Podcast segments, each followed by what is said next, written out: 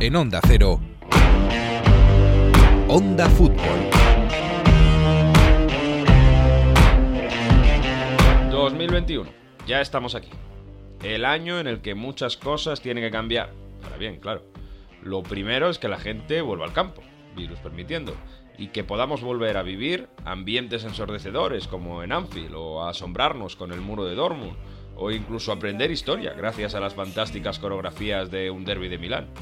Sea donde sea, queremos que los aficionados vuelvan a ser parte activa de este deporte. Este es el principal cambio que debería llegar con el nuevo año. Luego, en lo futbolístico, podría ser una temporada con grandes cambios. Veremos a Messi en la Premier League o la Liga. ¿Dejarán de dominar Juve, Bayern y París en sus campeonatos? A propósito de París y de cambios, no han querido esperar nada en el conjunto parisino para transformarse. Tuchel ya es historia en el PSG y Pochettino empieza el 2021 con nuevo trabajo. ¿Funcionará este gran cambio?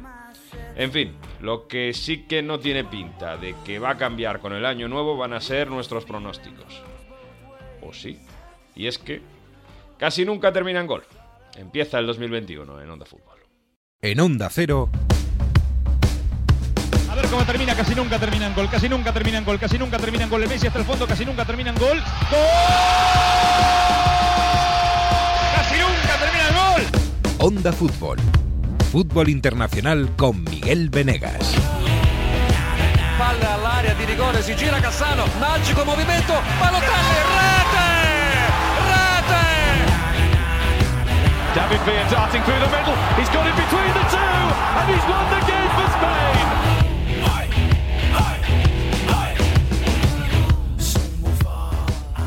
Empieza 2021 en Onda Fútbol. Sí, Miguel Venegas, que ya sabéis que le tenemos cuidando de una nueva criatura. Yo soy Mario Gago y, por supuesto, está conmigo Jesús López. Jesús, ¿qué tal?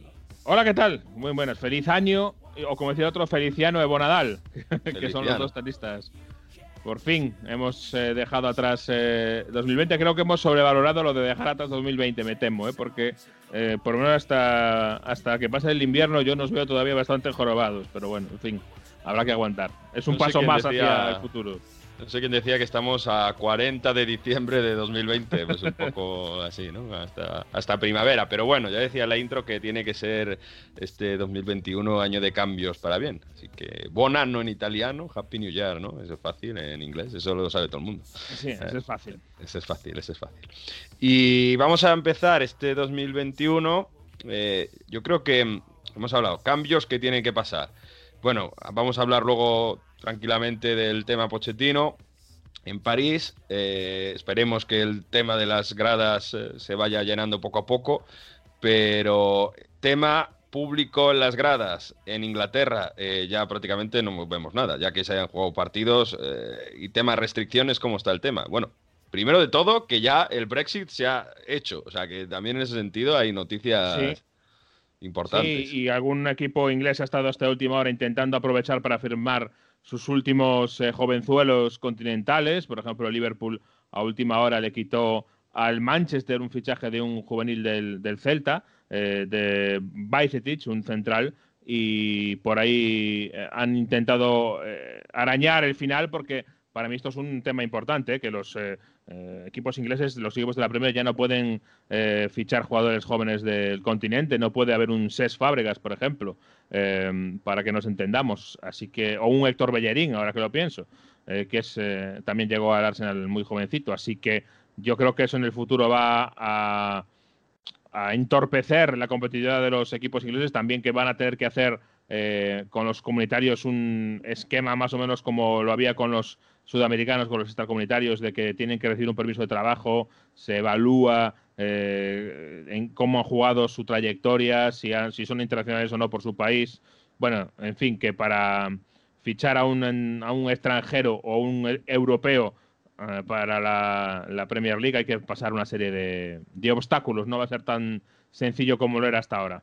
Así que por ahí más problemas y más burocracia para los equipos ingleses, justo lo que se decía que querían evitar con el Brexit, ¿no? La burocracia de Bruselas, pues lo que han hecho es aumentar en muchos aspectos de la vida en el país. En fin, es lo que hay. Y me gustaría también como decías, destacar el tema de Pochettino en París. A mí me llama mucho la atención, lo he visto a Pochettino muchísimo en Inglaterra, por supuesto, en el Southampton, luego en el Tottenham, porque me ha encantado lo que ha hecho allí, pero me llama la atención porque es exactamente lo contrario a lo que hacía en el Tottenham. Es decir, en el Tottenham ha destacado por ser capaz de entrar en un equipo con pocos resultados últimamente y subir sus expectativas muchísimo, con un equipo, digamos, de jugadores de poco nombre, de poco peso, y conseguir cuajar un equipo que le diera importancia a esos jugadores, hacerlos crecer, a esos jugadores individualmente, Harry Kane, Son, Dele Alli, etcétera, Eriksen, muchos de esos jugadores, por hacer mucho con muy poco. Y ahora es todo lo contrario, claro. En el PSG el problema es que tiene nombres a tope.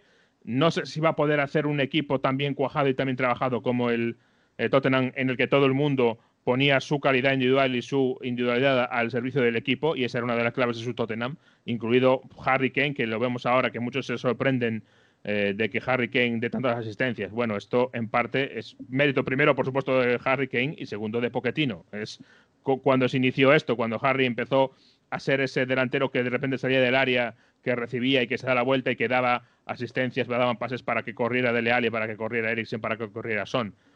Y entonces ahora en el PSG tiene que ser un tipo que maneje un vestuario complicado, que consiga llevar al equipo hacia arriba con jugadores que ya están absolutamente establecidos y son estrellas del fútbol. Y además, aún por encima, va a ser solo juzgado por una sola cosa, que es si consigue ganar la Champions o no. Porque esto ya lo sabemos. Si consigue ganar la Champions, maravilloso. Si no consigue ganar la Champions, mal. Y mira a Thomas Tuchel, sin ir más lejos, que fue segundo, llegó a la final el año pasado y ha ganado las ligas francesas, pero si no ha ganado la Champions en el PSG, parece que no vale de nada. Es verdad que yo creo que Mauricio va a tener un poco más de, sobre todo en estos primeros 6 meses, con el nombre que tiene. Vamos a ver si va a intentar cambiar muchas cosas tácticamente desde el principio, porque si lo hace teniendo la eliminatoria contra el FC Barcelona ahí en un mes prácticamente, en mes y medio, pues puede ser arriesgado, o seguramente tendrá un poco una línea más continuista al principio de su andadura en París. Pero es verdad lo que dices, aquí se va a jugar mucho lo que va a hacer en Champions, pero ojo, porque la Liga francesa ahora mismo no es primero. Y podríamos ver un 2021, fíjate que ha sido raro, donde el París no gane en Francia, donde la Juve no gane en Italia después de una década. Podemos ver, ya es más complicado, que el Bayern no gane en Alemania, porque por ejemplo este fin de semana iba perdiendo 0-2 al descanso y acabó goleando, da igual, en 45 minutos contra el Mainz. Entonces ya podemos ver que el Atlético, que ni Madrid ni Barça ganen en España. Sobre todo podemos ver, si sigue esto así, que el Barça quede lejos de la cabeza, ¿no? Que yo creo que es lo más llamativo de todo. O sea, que sí que es claramente un año muy, muy extraño, ¿eh? Un año también de cambios y de... Vamos a ver si se confirman nuevas dinámicas. Como también, bueno, va a ser el año en que Cristiano Ronaldo y Messi son los máximos goleadores de la historia del fútbol. ¿Dónde acabará Messi? Decíamos. En fin, muchos cambios. Y vamos a empezar a hablar de algunos que han tenido ya los primeros partidos de esta Premier League en 2021. Así que vamos a hablar de Premier, ¿no, Jesús? Vamos a hablar de Premier y empezamos con una nota negativa, porque nos ha dejado una persona a la que le debemos muchas cosas y sobre todo le debemos este sonido.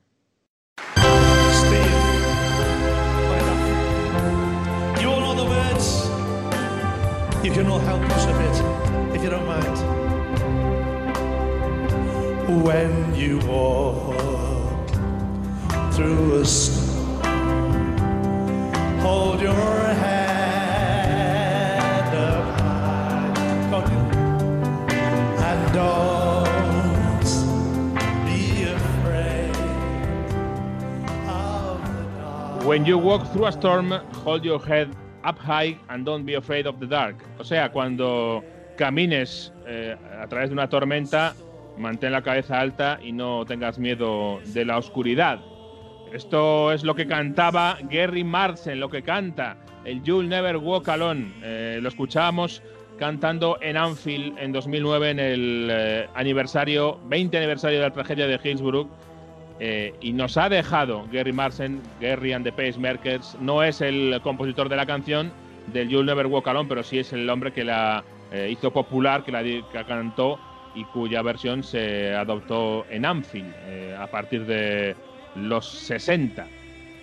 Así que un recuerdo para él, porque nos ha dejado una de las imágenes sonoras, por decirlo así, de las firmas más icónicas y más trascendentales del fútbol inglés. Gary Marsen, You'll Never Walk Alone.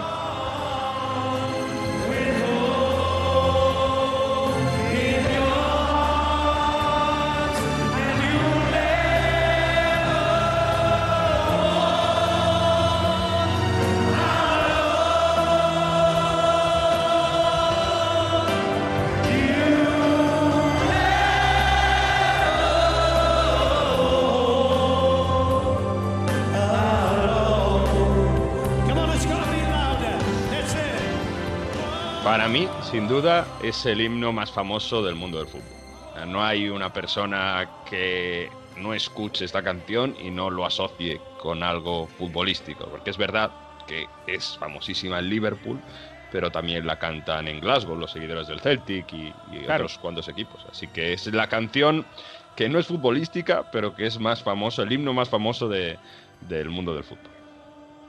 Sí, es que es lo que tú dices, que la asociamos por supuesto con el Liverpool, pero es que al final hay muchos equipos que la cantan en Inglaterra, en Escocia, hasta en Alemania hay clubs, hay aficiones que la cantan, o sea que es algo que está totalmente metido y integrado en la cultura del fútbol.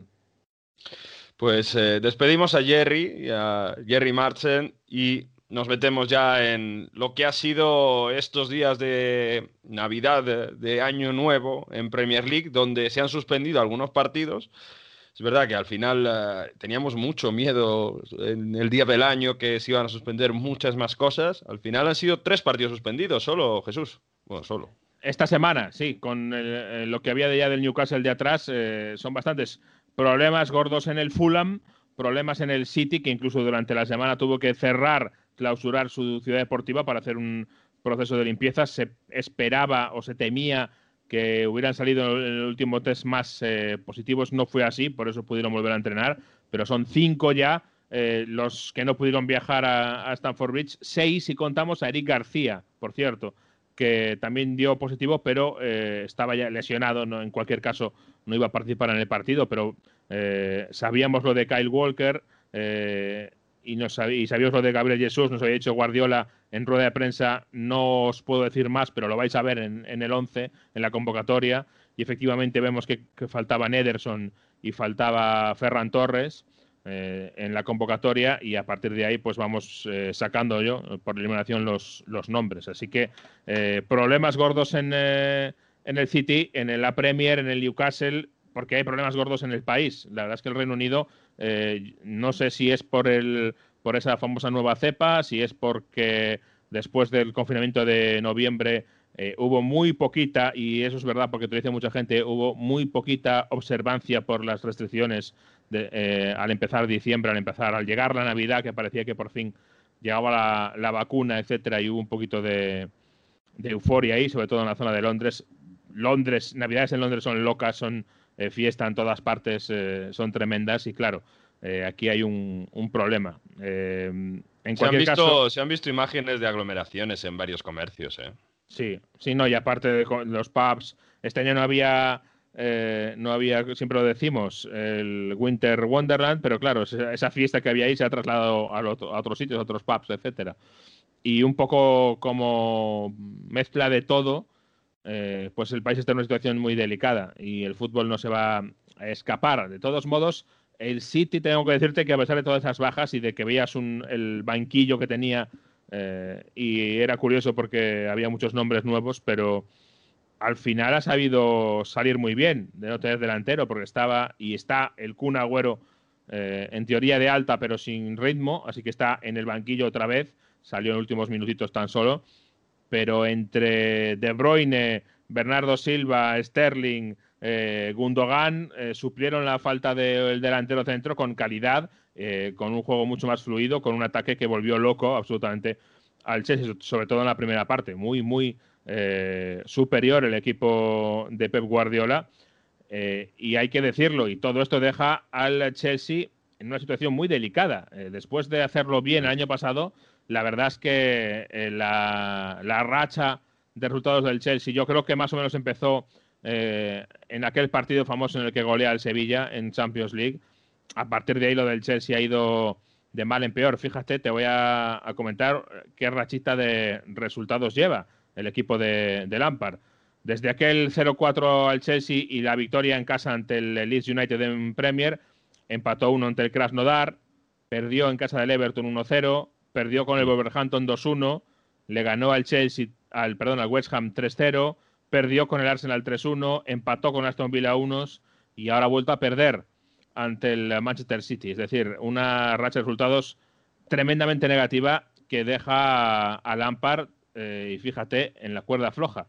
En este caso hay que comentar dos cosas, dos fuerzas contrapuestas. Primero, que Lampard es obviamente una leyenda en Stamford Bridge y eso le da más crédito.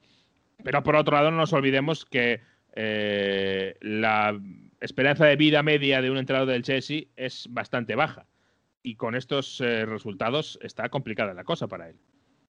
Es verdad que en teoría se le dejó bastante margen, ¿no?, a Lampard, y que, bueno, el Chelsea era un proyecto a reflotar, pero claro, es lo que dices tú, si llegan muchos fichajes y de los fichajes nuevos no has conseguido todavía sacar grandes cosas.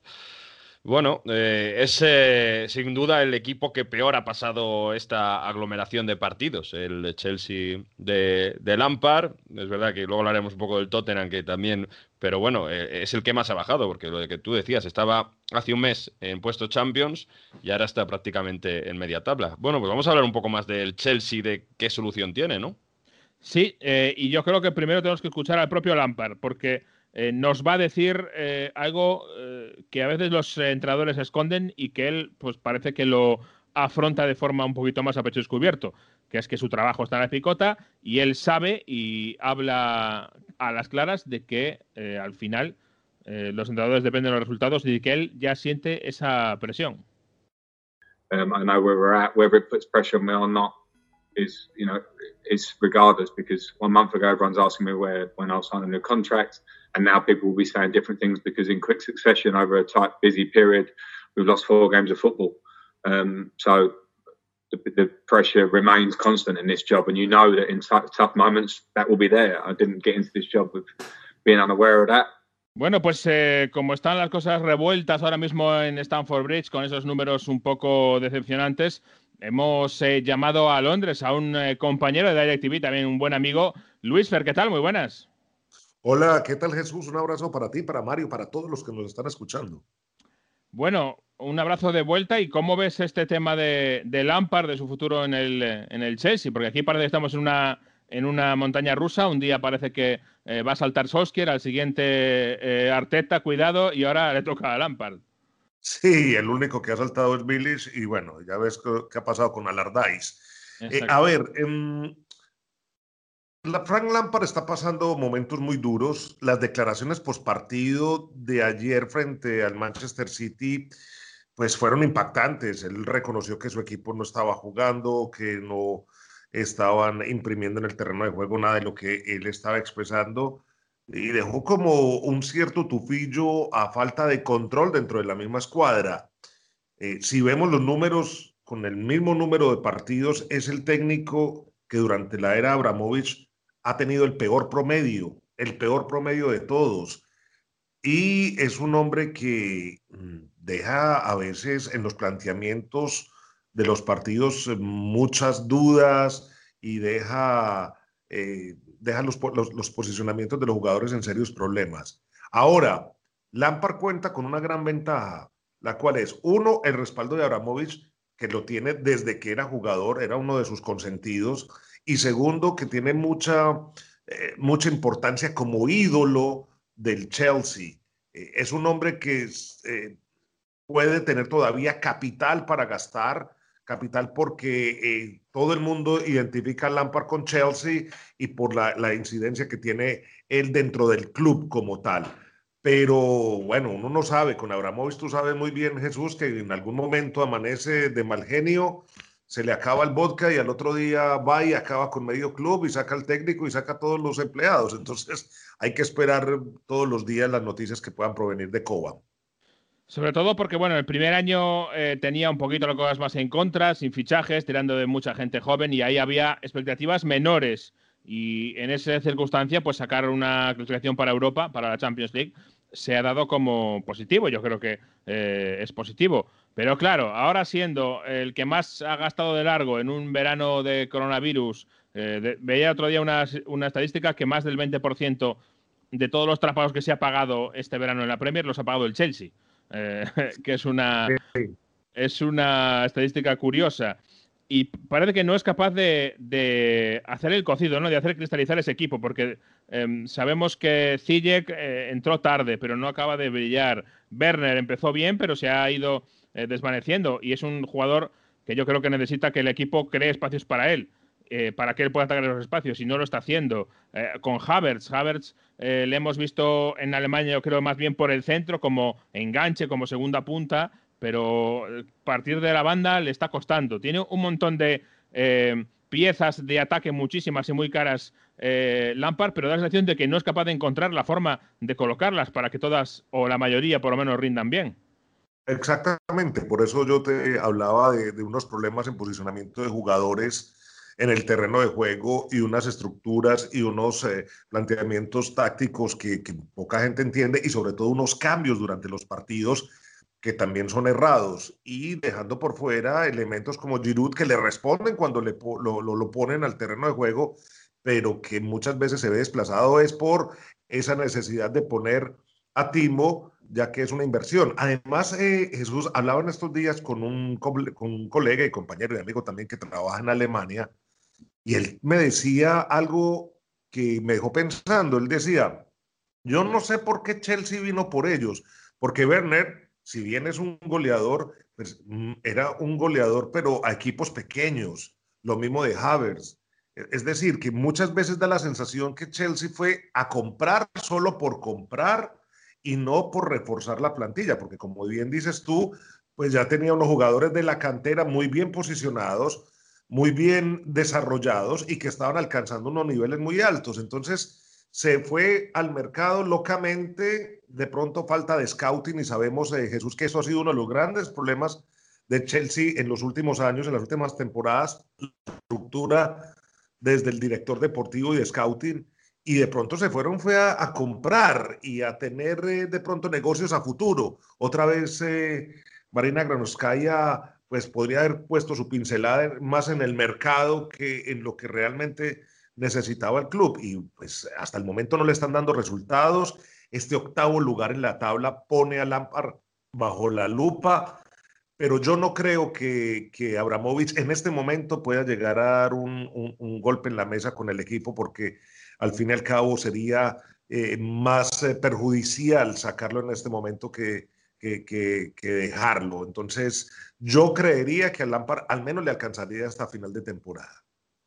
Fijaos cómo ha cambiado la cosa en el Chelsea, porque hace prácticamente inicios de diciembre, hace un mes, venía de ganar 0-4 el Sevilla y, bueno, estaban ahí en Champions, y luego ha llegado esa única victoria en 7 partidos.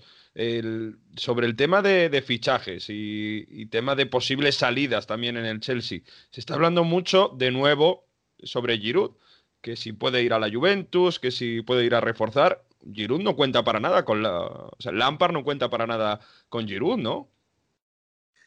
Lo que pasa es que Giroud siempre ha sido esa ficha de cambio. Él, desde que llegó del Arsenal, llegó allí a Chelsea más como un elemento como un accesorio, como un hombre al cual se puede recurrir en momentos graves o momentos de crisis, y él ha respondido a eso.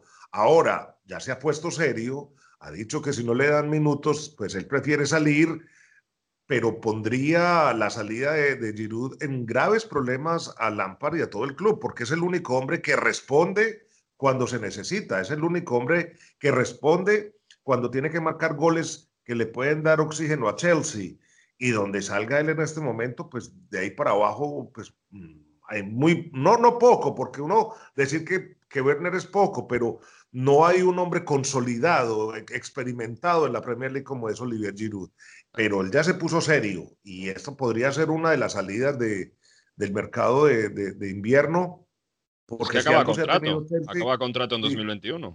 Claro, acaba contrato, y algo ha tenido Chelsea, que Chelsea trata de abrirle la puerta a la gente que se ha portado bien en el equipo, o sea, no le pone muchas trabas para salir. Sí, eso es cierto, pero es verdad que no sé si el Chelsea está ahora mismo en demasiada disposición de disponer o de dejar de lado a Giroud. Primero, no tiene un delantero de esas características, y segundo, es que yo creo que todavía no ha encontrado la forma de usar bien a Werner, porque yo sigo diciendo que si fichas a Werner y lo quieres usar como delantero, tienes que crear un equipo que cree espacios para él, tienes que pues tener jugadores que entren, si quieres, a trabajar con Giroud para que salga del área y deje espacios para que entre Werner, tienes que buscar, hay muchas formas de hacerlo, los entrenadores de todo el mundo trabajan así, pero no puedes jugar con Werner como si fuera Giroud, porque son jugadores radicalmente distintos en su forma de hacer, con lo cual yo veo ese problema, y Giroud, como decimos, es una gran alternativa para el equipo, para jugar de otra manera. Tampoco está jugando Azpilicueta, por ejemplo, que era el estandarte del equipo en defensa todos estos años, que jugaba durante varias temporadas, jugó todos los minutos de las ligas, y ahora se está viendo relegado. Bueno, no sé, es un momento difícil para el Chelsea, y Luis, yo también quería hablar de otro tema que viene revoloteando sobre la Premier, que es el tema del coronavirus. Sam Allardyce, que proponía un parón de 15 días, no sé si porque le venía bien a él, porque acaba de llegar un equipo en el que la cosa no va muy allá, pero es otra de las preocupaciones. La situación que está viendo el país ahora mismo tan extrema, obviamente afecta al fútbol. Pues sí, a ver, esto tiene dos aristas. Una, por el lado de la Premier, pues siempre sale con sus comunicados vendiendo optimismo, ya después del cuarto partido aplazado, el cual fue el anterior del Fulham, pues salió a decir lo mismo, que ellos confían en sus protocolos, que ellos no tienen ninguna duda que todos los equipos lo están siguiendo. Pero ya tener cuatro partidos aplazados, este de Fulham contra Burnley, el de Fulham contra Tottenham, Newcastle contra Aston Villa, el del Manchester City contra Everton, ¿dónde los van a acomodar, Jesús? O sea, ¿dónde los van a acomodar? No sé si van a jugar, van a crear un extra día en la semana y van a jugar ese día, porque bueno, los británicos inventan todo. Los jueves, con todas las cosas. Entonces, se inventarán un extra día para jugar al fútbol, pero ¿dónde lo van a acomodar? Y donde siga esto en cadena, de todas formas, pues van a seguir cayéndose partidos. Ahora, el riesgo de los contagios todos los días es mayor. Con esta nueva cepa salen más casos, más clubes presentan casos al interior. Lo del Fulham es un brote interno muy grande. Ya el Manchester City, pues ya como lo dijo Guardiola, tuvo 5 jugadores, o ha tenido 9, ya 4 recuperados, pero 5 nuevos. Es decir, esto sigue creciendo, y cada salida de una persona a la calle aquí fomenta ese riesgo. Y ya estamos viendo que incluso jugadores que se aíslan y que se meten en la burbuja, pues quedan inmersos en contagios. Yo no sé esto para dónde va. Un parón podría ser posible, pero reitero, pues aquí la Premier todos los días saca sus comunicados muy optimistas, que están en abierto contraste con la realidad del país, con 55.000 casos diarios, con días de 1.000 muertos, y la Premier sigue diciendo que no, que ellos están haciendo todo muy bien, pero 4 partidos ya han sido aplazados. Entonces, pues hombre, desde el punto de vista de la lógica se debería parar y esperar a que un poco baje la espuma y se meta el fútbol dentro del contexto del país, que es ese. Pero tú sabes que el fútbol, el dinero manda, los derechos de televisión mandan, y para ellos ya es casi que un reto y una premisa y una prioridad terminar la temporada y cumplir con los contratos de televisión. Sí, y es que además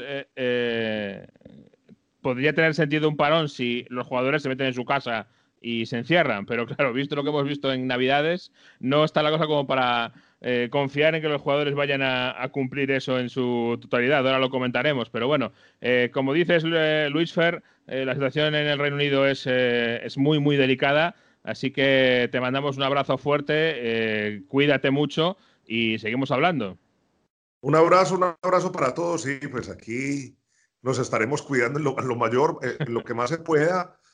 No traeremos chef a la casa así como Mendy, porque él dice que la disculpa es, no, yo traje fue un chef y claro, 2 invitados, entonces no, por eso no hay problema, o como Lanzini, Reguilón y todos estos otros que se fueron a celebrar. Bueno, nosotros nos cuidamos y esperemos que nada pase. Un abrazo para todos. No hagas fiestas, un abrazo. Que sí. Venga, gracias Luis Fer, adiós. Listo, hasta luego Jesús, que estén muy bien, chao. A ver qué solución tiene esto y si será un año de cambios también repentinos como ha hecho el París, que ha cambiado todo al inicio de 2021 en Stamford Bridge. Ay, ¿sabes quién ganó en el Chelsea, no? Antonio Conte. Así que, sí. Para que luego digan que fue el último que ha conseguido un título de Liga, ¿no? Claro, pues ahí está, si no me equivoco, ¿no? Sí, de Liga sí. Luego Sarri ganó la Europa League. Luego, claro. Pero la Liga la ganó Antonio Conte en un año de más, en el primero de Guardiola en el City, o sea que tampoco es claro, era fácil, tampoco era un año fácil. En fin, otro decía, el Chelsea le han sentado mal esta acumulación de partidos, el Tottenham no ha tenido uno, con lo que comentabas, porque se suspendió. Estuvo ahí criticando Mourinho, diciendo la mejor liga del mundo y no sabemos si esta tarde vamos a jugar el partido, todavía no. Lo que ha tenido el Tottenham es una fiesta que gestionar en plena pandemia con jugadores como Reguilón. Este es un tema serio, claro. Muy delicado, sí, porque además, como ha habido el debate en Inglaterra sobre si había que parar o no parar, ya lo hemos comentado, claro, había entrenadores que decían que no porque seguir las normas es parte del trabajo y que si nosotros somos profesionales y seguimos las normas, los que tienen los contagios que se lo hagan mirar. ¿Y por qué tienen tantos? Esto lo decía Solskjaer ya en la semana pasada. Mourinho decía algo parecido, no tan claro, y justo después de eso se encuentra con que ha salido en redes sociales, porque por supuesto se ha hecho una foto y ha acabado saliendo de una fiesta de fin de año, o de Navidad, mejor dicho, en una casa en la que estaba Reguilón, en la que estaba Lamela, en la que estaba Lo Celso, y también estaba Lanzini del West Ham. Esto, ojo, no es baladí porque Lanzini es un jugador de un equipo rival del Tottenham vecino, y Lanzini es un jugador especialmente poco querido por la afición del Tottenham. O sea, que aún por encima, para añadir insulto a todo esto, se han ido de fiesta con un jugador que entre la afición no es precisamente el más popular, un jugador rival. Al final, claro, se han quedado fuera del equipo. Reguilón por lo menos estuvo en el banquillo, pero los otros dos no estuvieron ni convocados. Hay dudas, porque no se ha dicho si hay algún problema con positivos en el Tottenham, no lo han querido decir. Ha habido ese rumor sin confirmar, así que no lo sabemos, pero lo sabremos durante las próximas semanas si vemos o no vemos a estos jugadores en el equipo. Y además, aún para encima, para añadirle otro giro de guión más a toda esta historia de la fiesta del Tottenham, resulta que Reguilón se sabía que iba a estar solo en Navidades, lo sabían en el club, les preocupaban. Y escucha esta frase de Mourinho: necesitamos violines y música triste porque se te rompe el corazón. Esto es lo que decía Mourinho de Reguilón. Portuguese piglet, which is amazing for Portuguese and Spanish. So I gave him because I was told that he was going to spend Christmas on his own, and I had this thought about him. He was not alone, as you could see, and we club, of course, we feel disappointed. Bueno, básicamente, pobrecito, que iba a estar solo. Explica a Mourinho que se enteró de que Reguilón iba a estar solo y que lo que hizo fue comprarle o encargar en algún sitio que le cocinaran un cochinillo a la portuguesa y se lo dejó en una caja en su vestuario. ¿Cómo es un cochinillo a la portuguesa, por cierto? Pues la verdad es que no lo sé, pero suena bien, lo voy a tener que probar. En Londres hay muy buenos restaurantes portugueses, te tengo que decir, ¿eh? Los echo de menos un poquito. Y claro, ¿qué pasa? Que hay quien dice que, bueno, esto por encima de ser un problema disciplinario, es un problema un poco personal. Yo creo que no va a llegar a tanto la sangre al río entre Reguilón y Mourinho, pero bueno, desde luego que es una buena forma de quedar mal con tu jefe, seguro, ¿eh? Sí, sí, sí. Eso no hay duda, vamos. Bueno, en lo futbolístico, menos mal que el equipo volvió a ganar. No sé si tendrá que ver que Miguel no está, ya sabemos esto. Sí, Miguel no está y el Tottenham gana, eso es verdad, ¿eh? Como tenga otro niño, el Tottenham campeón de la Champions. Y se ha vuelto a meter ahí en puestos de zona de Champions League. En esta acumulación de partidos, en estas semanas, podemos hacer la bolsa de equipos a los que le han ido bastante bien. Que, bueno, yo creo que el primero es el Arsenal, que ha salido de abajo. Arteta respira, sí, ¿no? 3 victorias consecutivas, que vamos, casi un milagro si veníamos de lo que veníamos. Y luego el segundo, el Manchester United, ¿no? Que está colíder con el Liverpool prácticamente. Sí, falta por jugar el partido del Tottenham con el Southampton. Vamos a ver cómo va eso. Y de ahí también va a cambiar un poquito o bastante la idea general que tengamos de la cabeza de la tabla. Pero sin duda, esto es una montaña rusa. El United hace un tiempecito estaba muy mal y ahora parece de repente que puede ser el que pelee por el campeonato. Está empatado con el Liverpool a 33 puntos. El Liverpool tiene que jugar hoy, pero el United también tenía un partido aplazado, con lo cual, digamos que aunque sean de distintas jornadas, ahora mismo, con los mismos partidos jugados, el Liverpool y el United están empatados a puntos. Eso sí, con el Liverpool con mucho mejor diferencia de goles, pero bueno, no es, desde luego, algo a no tener en cuenta. Hay que, desde luego, valorárselo al equipo de Solskjaer, que ha reaccionado muy bien y ha empezado a ganar partidos, cabalgando, como no, por supuesto, en Bruno Fernández, que es el jugador que... Y que además es que está casi al nivel de otro muy, muy bueno. Empiezas a ver muchos registros en la Premier League de cuántos goles, cuántas asistencias, cuántos goles más asistencias.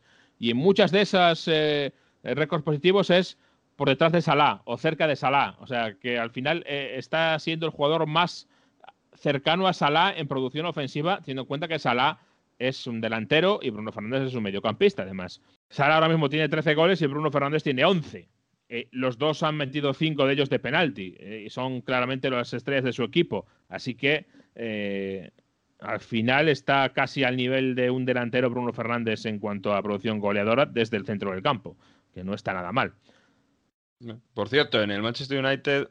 se quejaba Rayola de que Pogba no tiene sitio. Vamos a ver si en este mercado sale. Lo iremos hablando durante estas semanas, pero tiene poca pinta, que algún equipo europeo pueda permitirse fichar a Pogba en este mercado de enero. Bueno, pues yo creo que dejamos esta Premier más o menos, bueno, no, más o menos no, igualadísima en la tabla, y vamos a poner un poco de música italiana a esto. Uy, miedo me das. Qualcuno ti dà un cocktail con chi dormi stanotte, lo capirai soltanto se lo butti giù. Siamo figure losche, facciamo male alle mosche, togliamoci la maschera alla Scooby-Doo. Voglio quello che tu non mi mostri, i tuoi demoni e tutti i tuoi mostri, ciò che pensi quando resti muta, tutti i dubbi su cui sei seduta. Bueno, vale, tengo que decir que yo esto de... tirar el cóctel, no sé si es la mejor forma de irte con alguien después de la discoteca a casa, pero bueno, hay que decirlo así. No hace falta beber para divertirse ni mucho menos, pero yo no sé si esta canción me acaba de convencer mucho o no. Hay que escuchar Pinguini Tattici Nucleari en 2021, es la mejor forma. Sabemos que a Miguel Venegas, el jefe, le gusta mucho, pues ahí le acontentamos un poco. Este es uno de las últimas canciones que ha sacado ya después de los éxitos del año pasado, y ahí también dice: quitémonos la máscara como Scooby-Doo. Entonces, lo que decías tú, ¿no? Alguno te da un cóctel, ¿con quién dormí esta noche? ¿Con quién duermes esta noche? Bueno, pues lo entenderás solo si lo tiras. Y si nos quitamos la máscara como Scooby-Doo, como hay que quitarse la máscara ya, los equipos tienen que quitarse la máscara. ¿Quién va a ganar la Serie A este año? Pues hay que quitarse la máscara, Antonio Conte, hay que ir a por el Scudetto. Pero no la mascarilla, que son cosas distintas. Eso es verdad. Porque el Inter, empezamos por ahí, la verdad es que pues ha estado bien, y especialmente ha estado bien Lukaku, ¿eh? Ojo al hombre que ha vendido el United. Es que son 8 victorias consecutivas del Inter este año ya, ¿eh? Bueno, en esta final de año 2020, inicio de 2021, en este sentido no han cambiado las cosas. No juega bien el Inter, los llevamos diciendo. Es un equipo que marca muchos goles, lleva 40 goles en 15 partidos, que si analizamos los grandes campeonatos, solo el Bayern ha marcado más goles que el Liverpool, por ejemplo, o más goles que el FC Barcelona. Y claro, ¿de quién es mérito esto? Lo que decías tú, de Lukaku. Marca solo un gol Lukaku contra el Crotone. En la goleada de este fin de semana, 6-2 acaba. Pero es que es importantísimo, más que nunca, cómo canaliza todo el juego. O sea, es que los 6 goles que ha marcado el Inter, en 4 participa muy activamente, o haciendo asistencias. Hay en uno que da un taconazo para que luego se haga el pase filtrante y acabe marcando Lautaro, que hizo su primer triplete en el Inter. Triplete perfecto, ¿eh? Que no es nada fácil. Derecha, izquierda, de cabeza. El último, obviamente, que lo consiguió es Mauro Icardi, del que ya no se acuerda nadie en San Siro. Pero es que, claro, entre Lukaku, que hace esos movimientos, que baja mucho... Ya te digo, si vas a mirar los goles, Lukaku baja a recibir, Lautaro se aprovecha del espacio que deja, y a partir de ahí pasan cosas. Y esto contra un Crotone que tiene una defensa bastante deficitaria, pues se pueden poner las botas. Y basta ver el gol que marca Lukaku al contragolpe, un balón largo, y se come a Luperto, el defensa del Crotone, que es que se le sube a la espalda. De verdad, como para parar Lukaku, vamos.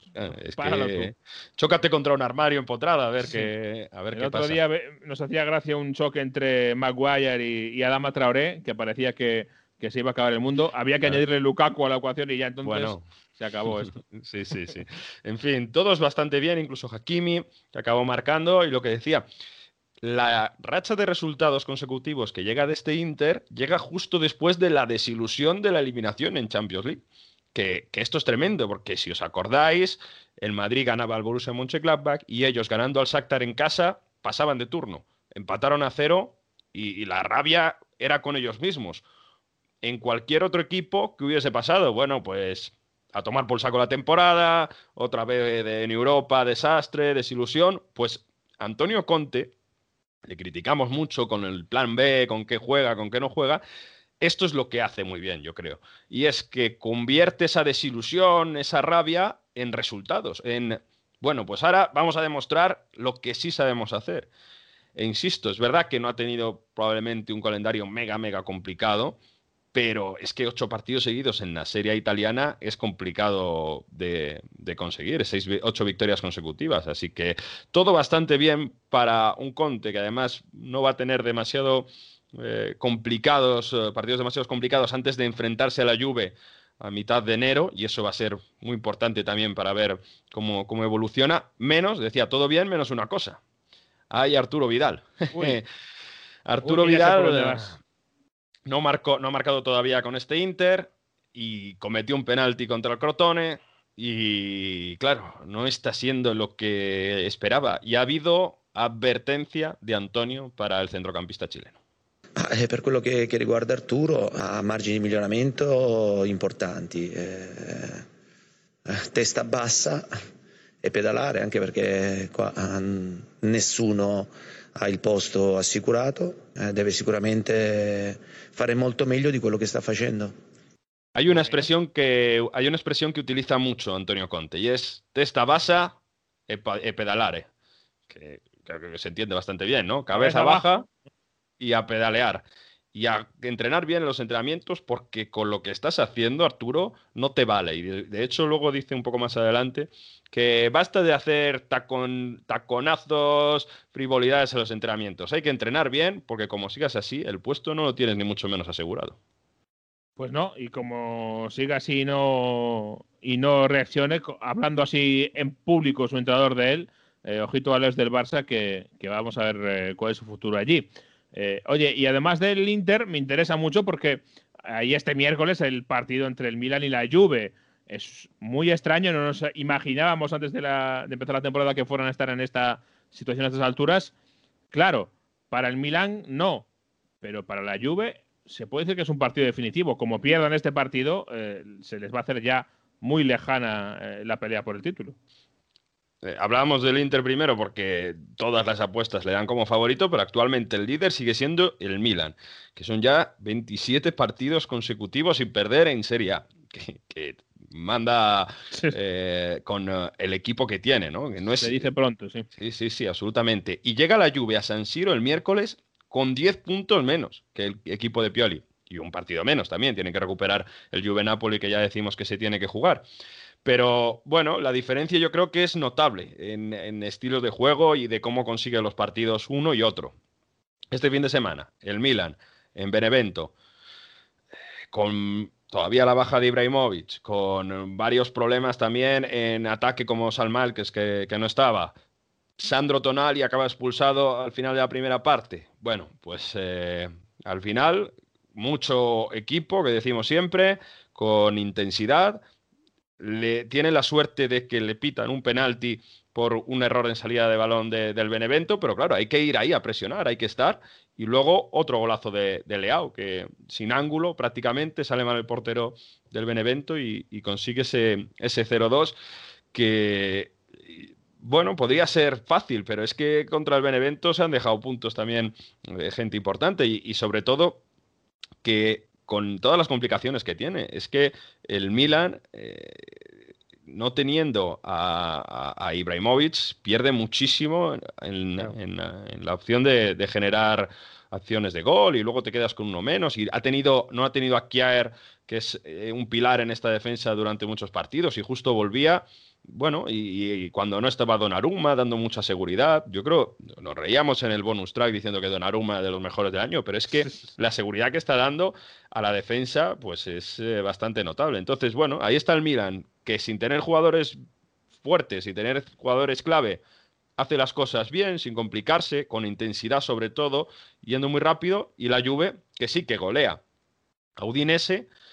Pero ¿cómo lo hace? Pues tirando del mejor goleador de la historia, según los números, solo por detrás de Vica, ¿no? Con 758 goles, datos de Mr. Chip que tiene Cristiano Ronaldo.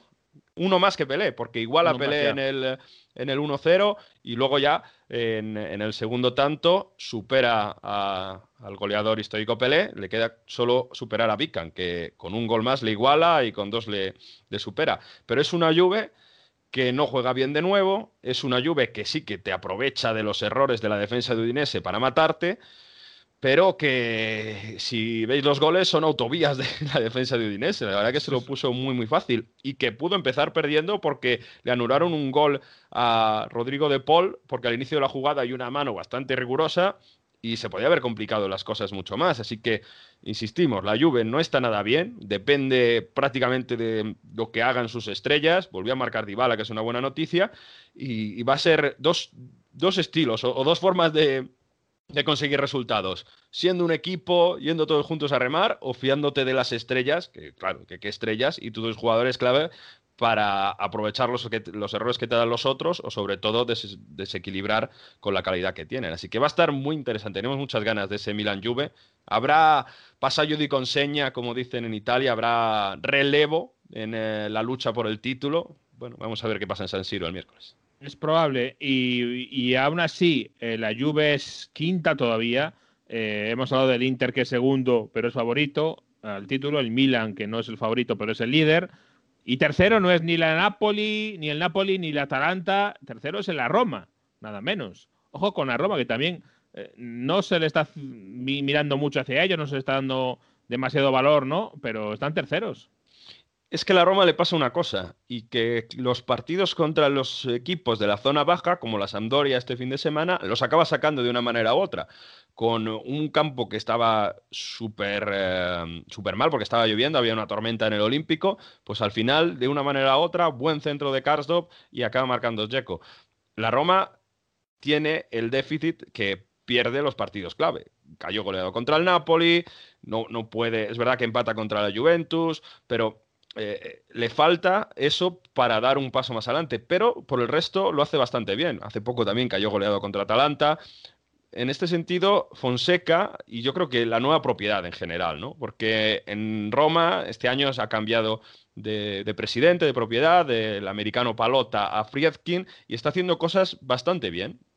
Por ejemplo, traer de director deportivo a Thiago Pinto, que estaba en el Benfica y que seguramente algo va a hacer este mercado de enero, y que está haciendo, bueno, una proyección de plantilla interesante. Y el mismo Karsdorp, que da la asistencia de gol, es yo creo que el mejor ejemplo, porque es un lateral que estaba prácticamente vendido a Atalanta.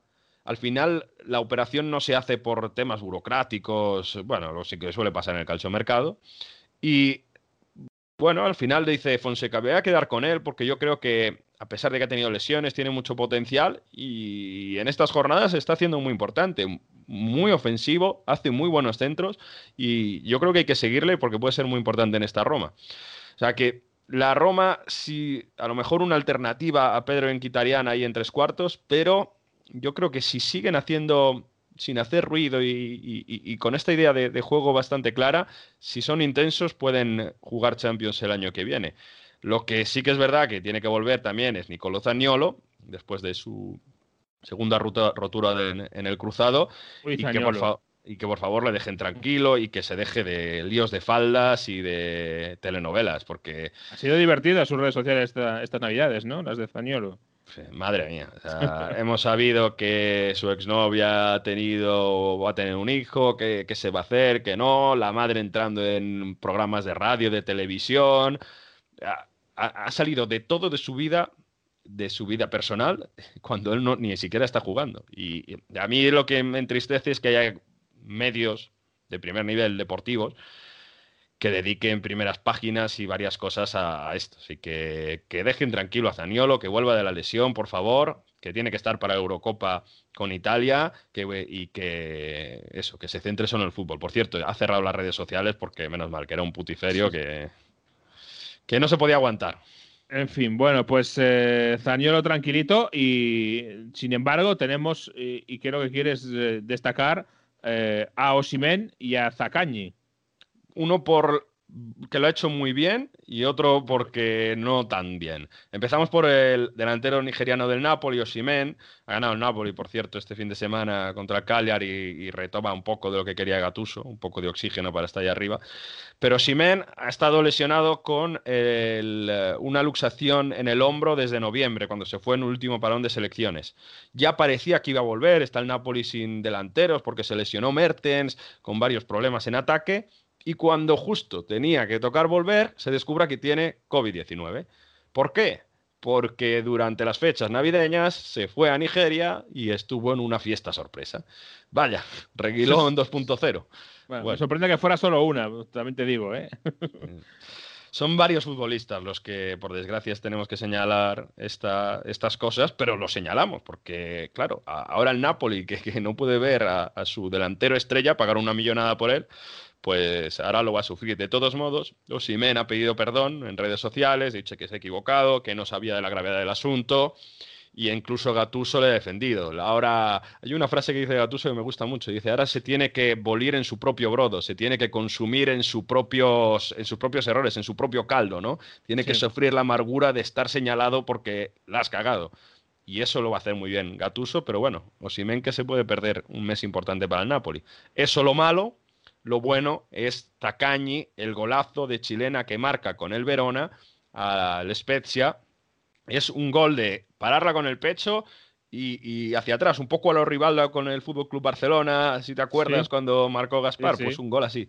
Bueno, pues este centrocampista le gusta muchísimo a los grandes de Serie A porque, a pesar de este golazo, también está haciendo cosas muy importantes y me consta que, sobre todo, el Napoli y... Ojo al Milan, que a última hora se puede meter también ahí en esa posición de trecuartista. Le puede venir muy bien unos 10-12 millones de euros. Dejarle en Verona cedido y luego retomarlo. Un poco lo que va a hacer la Juventus con un joven que se llama Rovella, que está jugando de centrocampista en el Genoa. Pues bueno, es el nuevo nombre de moda en el calciomercato de enero, Zaccagni. Así que seguirlo muy de cerca. Pues sí, desde luego que hay que seguirlo de cerca. Nos has dicho ya que el Napoli ha ganado, el Atalanta ha goleado, aunque sigue sin estar por ahí. Pero aparte de estar en el calcio y estar en la Premier esta semana, yo creo que es inevitable cogernos el Eurostar. Por cierto, desde Londres hay que usar ya el pasaporte y es un lío, pero bueno, para ir a París, porque la semana también se ha jugado en París. Es que tenemos que hablar de lo que ha pasado con Mauricio Pochettino, como queréis llamarle, pero ha habido tormenta en París, así que vamos a hablar un poco de cómo se ha vivido el cambio de entrenador en el PSG.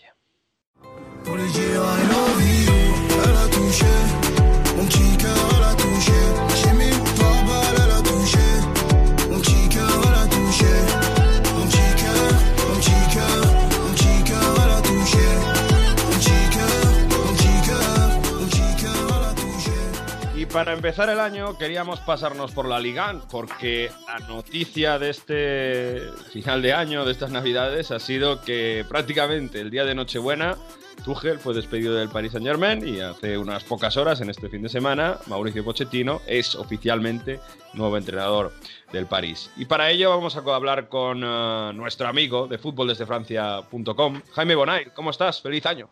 Feliz año, Mario. Muchas gracias por invitarme otra vez a vuestro programa y la verdad es que bastante sorprendido, ¿no?, con esta nueva noticia de la llegada de Pochettino al PSG.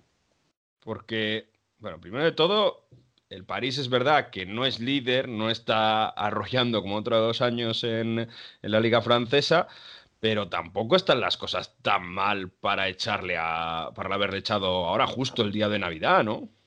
Bueno, bien es cierto que esta destitución viene tras una victoria contundente 4-0 frente al Estrasburgo. También viene tras unas declaraciones que hizo Tuchel en un medio alemán, bueno, pues criticando, ¿no?, un poco cómo se está organizando el PSG.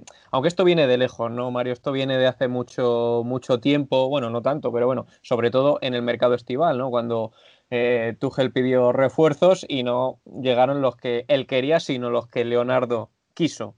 Entonces ahí como que se enfrió un poco la relación y han chocado las dos partes y bueno, Leonardo ha decidido que hasta aquí han podido llegar. Bien es cierto que el equipo ahora mismo va tercero en la clasificación. Ha habido derrotas bastante duras como la del Marsella, como la del Lyon, que han debilitado un poco a la plantilla, a la estructura, al staff técnico, y ya Leonardo, bueno, pues ha decidido que este es el momento.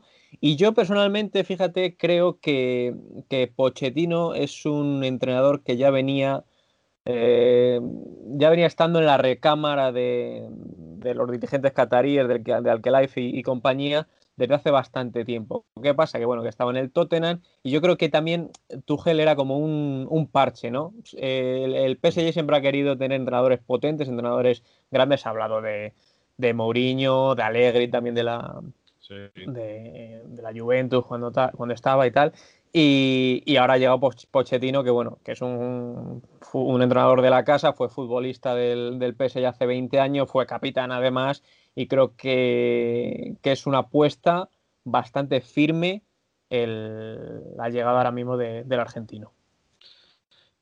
Ahora hablamos de lo de Poche, pero a ver, lo que dijo Tuchel en la revista alemana, en el periódico alemán en Bild, tampoco era una gran novedad, ¿no? Porque decían que si Leonardo se había enfadado mucho, también ha salido por Italia esto, Leonardo enfadadísimo con Tuchel por decir que bueno, que en el París es más que un equipo, es una gestión de egos y que no puede probar un poco las cosas que le gustaría, ¿no? Algo así, pero esto no es ninguna novedad. No, eso lleva pasando desde que llegó Leonardo. Eso está claro. Antes a Tuchel tenía manga ancha, por así decirlo, con el tema de los fichajes. Y ahora pues ha chocado con Leonardo. La llegada de Leonardo vino por algo, y es precisamente lo que tú comentas, para tratar esos egos, porque no solo hablamos de egos del entrenador, sino en el vestuario. Está Neymar, está Mbappé. ¿Cómo gestionas esa plantilla llena de estrellas? También estaba Cavani, que ahora bueno ya salió, Di María. ¿Cómo gestionas eso si no tienes un director deportivo potente? Evidentemente eso se tiene que fracturar por cualquier lado. Neymar, nos acordamos de esas fiestas que tuvo. Ahora con Leonardo ya le tienen bien amarrado. Bueno, entonces, bueno, París ha hecho unas fiestas también bastante grandes en Brasil durante estas Navidades, pero bueno, es verdad al final, que al final dijeron estaba... que no. Al final salió a dar la cara a Neymar y que no, que estaba pasando la Nochevieja con su familia.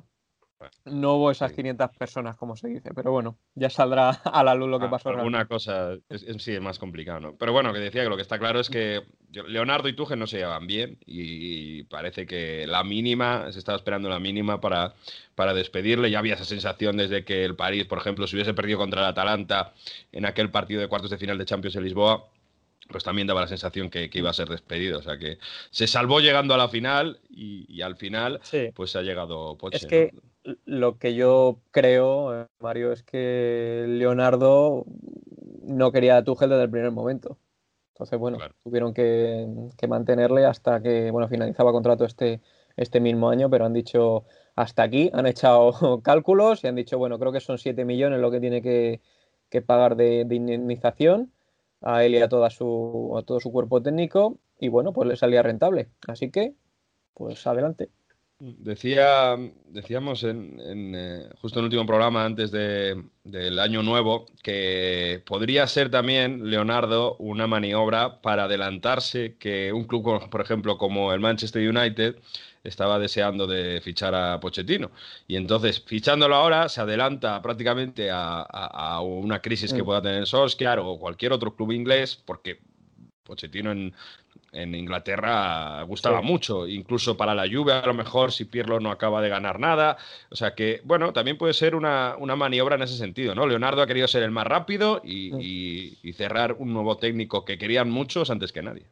Pues sí, yo creo que también esa puede ser una buena versión, lo que tú comentas. Además también se hablaba del Real Madrid hace tiempo, entonces Pochettino era una perita en dulce en el mercado y creo que ahora mismo pues bueno, es una buena oportunidad. De hecho también tenía ofertas de Francia, del Mónaco, del Benfica, también se hablaba, pero bueno, creo que Pochettino, el recuerdo que dejó en París fue bastante bonito y ya lo ha dicho, lo primero que quiere es volver a tener esa unión con la afición y empezar a revolucionar el equipo.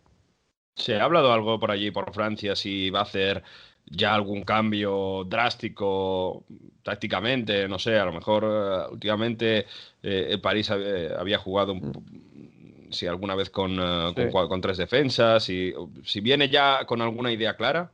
No, en principio no. Lo que se habla en Francia es eso, lo que tú comentas, a ver cómo va a gestionar el estilo de juego, porque si te das cuenta, con Tuchel todo giraba en torno a Neymar.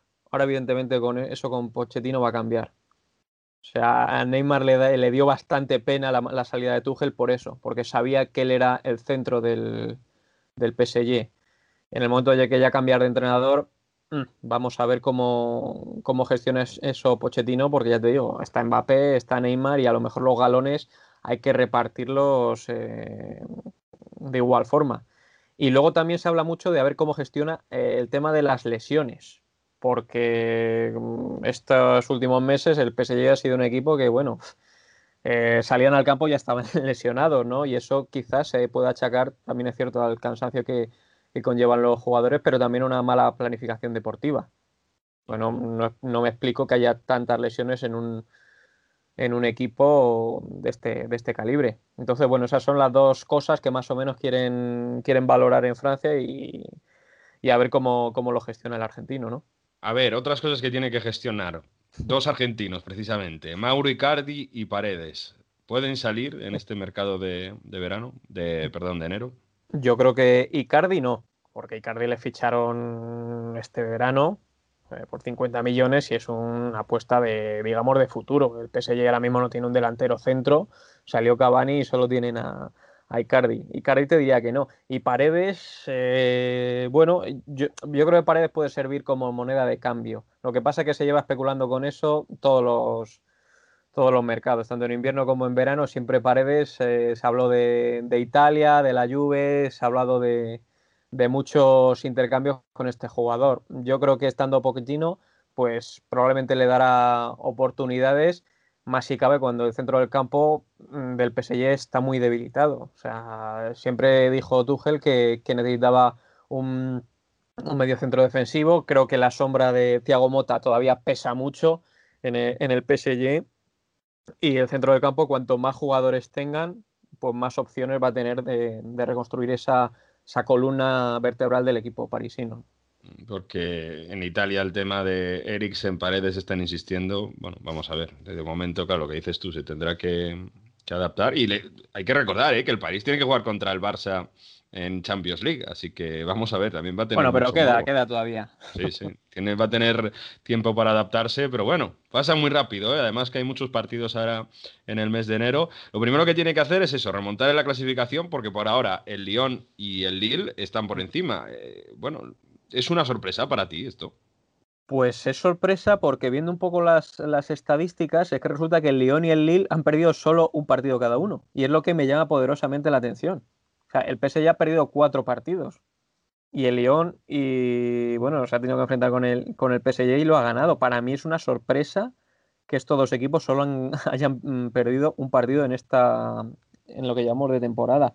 En cuanto a juego, yo creo que, por ejemplo, el Lille, para mí, llevando las dos competiciones, como es la Europa League, que se enfrentará al Ajax, y creo que ha dado muy buen nivel en esta competición, y jugando también en la Liga, para mí el Lille es una sorpresa. Veremos cómo afronta el resto del año. Y luego el Lyon simplemente se tiene que centrar en la Liga, en la Liga.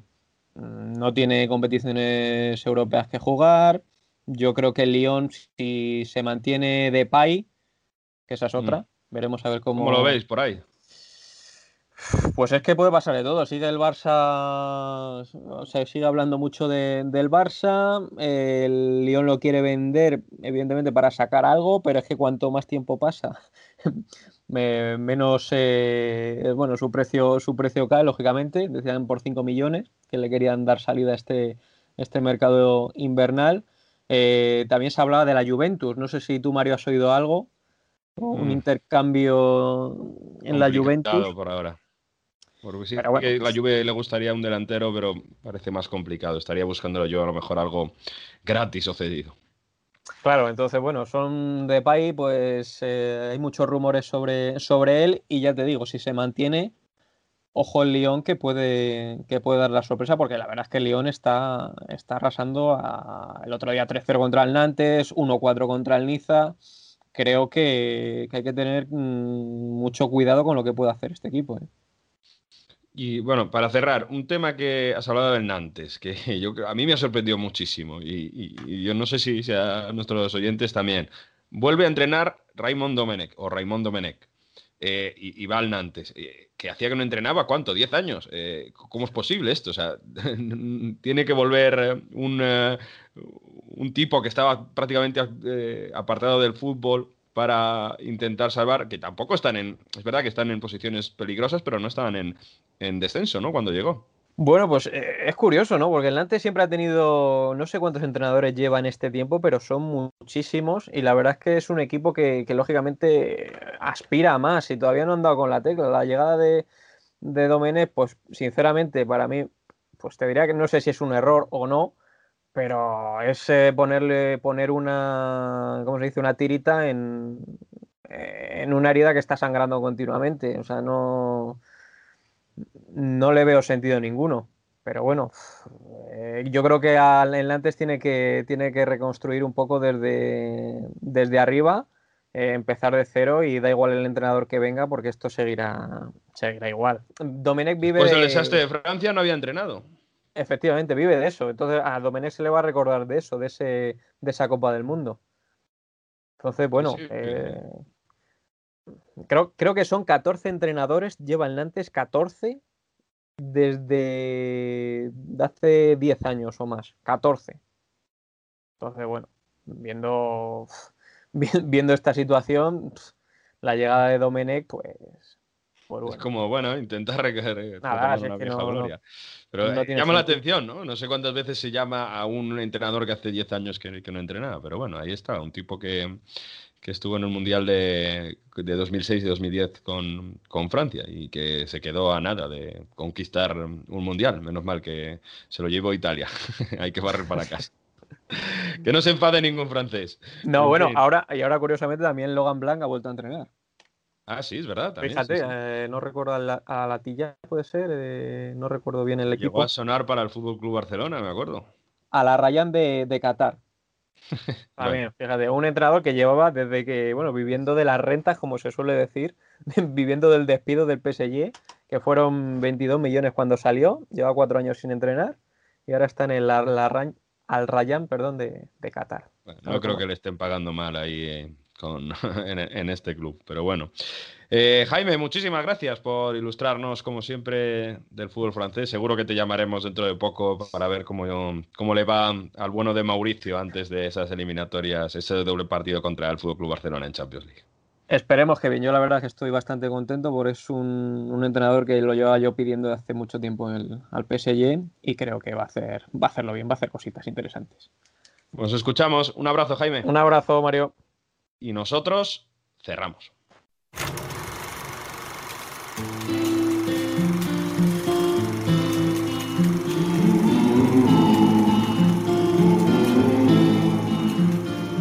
Pero antes de irnos, tenemos el primer episodio del año del curso de Historia Futbolística 2020-2021. Primer episodio de 2021. Esta semana, en este nuevo año, Gazeta dello Sport, Jesús ha dedicado un dossier con el Papa hablando de fútbol. Tenemos al Papa más futbolista, más futbolístico, ¿no?, de los últimos tiempos.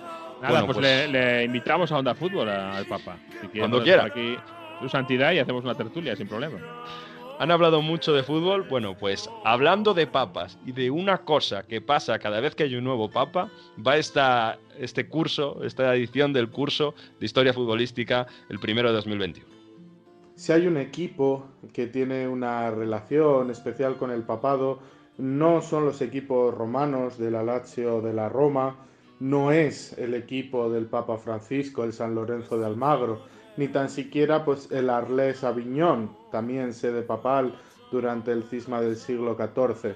El equipo que históricamente ha unido su suerte a la tiara papal ha sido el Unión Esportiva Avellino, actualmente AS Avellino 1912. Esta extraña relación comienza en 1958. En octubre de ese año la sede papal queda vacante y después del cónclave el nuevo pontífice Juan XXIII comienza su papado. En esa temporada futbolística de la Serie D 1958-1959, el Avellino quedó tercero del Grupo H y subió a la Serie C, junto al Crotone y el Acragas, por primera vez en su historia. En la temporada 62-63, el Avellino perdió la categoría y bajó a la Serie Dilettante, pero ese mismo verano el Vaticano tuvo un nuevo papa, Pablo VI. ¿Una inyección de confianza? Pues sí, fue así, puesto que los Lobos verdiblancos realizaron una gran temporada, conquistaron el campeonato y subieron a la Serie C por delante del Benevento y la Nocerina. El idilio del Avellino con el papado continúa y alcanza su punto más álgido cuando la Iglesia vivía uno de sus momentos más difíciles y controvertidos de su historia reciente, es en 1978. En pocos meses pasaron 3 papas por las estancias vaticanas. Al morir Pablo VI, un 6 de agosto, en la Capilla Sistina los cardenales eligieron a Albino Luciani como el sucesor de Pedro. El nuevo papa toma el nombre de Juan Pablo I, pero su papado duró únicamente 2 meses, ya que el 28 de septiembre lo encontraron sin vida en su cama. Un nuevo cónclave y una nueva elección, esta es la de Karol Wojtyla, Juan Pablo II. No es necesario decir que el Avellino, que mientras tanto había subido a la Serie B, había iniciado su carrera hacia el éxito y en junio de 1978 había conquistado por primera vez en su historia la Serie A junto al Ascoli y al Catanzaro. Le seguirán 10 años en la máxima categoría y después una lenta decadencia. Después de años difíciles, donde militaría ininterrumpidamente en la Serie B, se encontró con unos playoffs de ascenso en el 2005 contra el Nápoles, el derbi de la Campania. un rival duro, pero que no contaba con el secreto del club irpino. Ese mismo abril comenzó el papado de Joseph Ratzinger, Benedicto XVI, lo que significaba que el Avellino tenía que lograr el ascenso. Y así fue. Tras lograr un empate a cero en San Paolo, hoy estadio Diego Armando Maradona, el 12 de junio del 2005, el Avellino preparó la vuelta ante casi 22.000 espectadores en el estadio Partenio y allí ganó por 2-1 y recuperó su plaza. Y en el último capítulo de esta divina relación, que termina precisamente con la elección del Papa Francisco, Jorge Bergoglio, ya que esa elección le trajo fortuna al Avellino, que nuevamente, esta vez, ganó al Perugia por la conquista del acceso directo a la Serie B sin pasar por los playoffs. Otro ascenso. Realmente es una relación difícil de explicar, pero cuando todo el mundo está pendiente de la fumata blanca y de la subida al pontificado de un nuevo papa, Avellino está de fiesta, pues su equipo habría logrado un nuevo ascenso. El Avellino Calcio, que cada vez que hay un nuevo papa sube. Fíjate qué historia más particular, ¿no? Sí, pero ojo, porque esto tiene doble lectura, ¿eh? Porque no es lo mismo que cada vez que haya un nuevo papa sube, que decir que cada vez que sube hay un nuevo papa, porque entonces sería un motivo de intranquilidad, desde luego. No, cada vez que le veas en los primeros puestos de la tabla, mala cosa. Exacto, ¿no? Sí, sí. Bueno, en teoría es al revés, ¿no? Como menos mal, Victor. Mejor. Cada vez que hay un nuevo papa, el año siguiente sube. Mejor. Así que, bueno, lo que esperamos que siga subiendo es las ganas de fútbol que tenemos todos. ¿Qué te parece, Jesús? Para cerrar este Onda Fútbol de 2021, en fin. Otros años, enero era un mes tranquilo, ¿no? Donde se bajaba la actividad futbolística, pero con este calendario que tenemos tan concentrado, va a ser muchos partidos de Copa, muchas ligas ahí entre semana, así que no vamos a parar tampoco, claro. No vamos a parar. En Inglaterra también hay FA Cup, que salta a escena y que yo creo que va a traernos también muchos líos con el coronavirus, con los tests a los equipos de divisiones inferiores que no tienen tantos tests. Ojito con eso. Así que vamos a tener curvas, yo estoy seguro, y espero que mucho fútbol. Espero que mucho fútbol, ojalá. Ojalá que sea lo más importante, que no haya una tercera ola y, como hemos dicho, que pase lo antes posible ya todo esto y que 2021 sea... empiece realmente con público en las gradas. Que haya mucho Bill Gates y mucho 5G en 2021, por favor. Correcto. Gracias, Jesús. Hasta la próxima semana. Un abrazo. Y nosotros ahora sí ya abandonamos este Onda Fútbol 5x14. La próxima semana, alrededor de mediodía, una nueva edición en la web de Onda Cero, en todas las plataformas. Hasta entonces, disfruten del fútbol. Fiore del partigiano, oh vela ciao, ciao, ciao, ciao, ciao, questo è il fiore.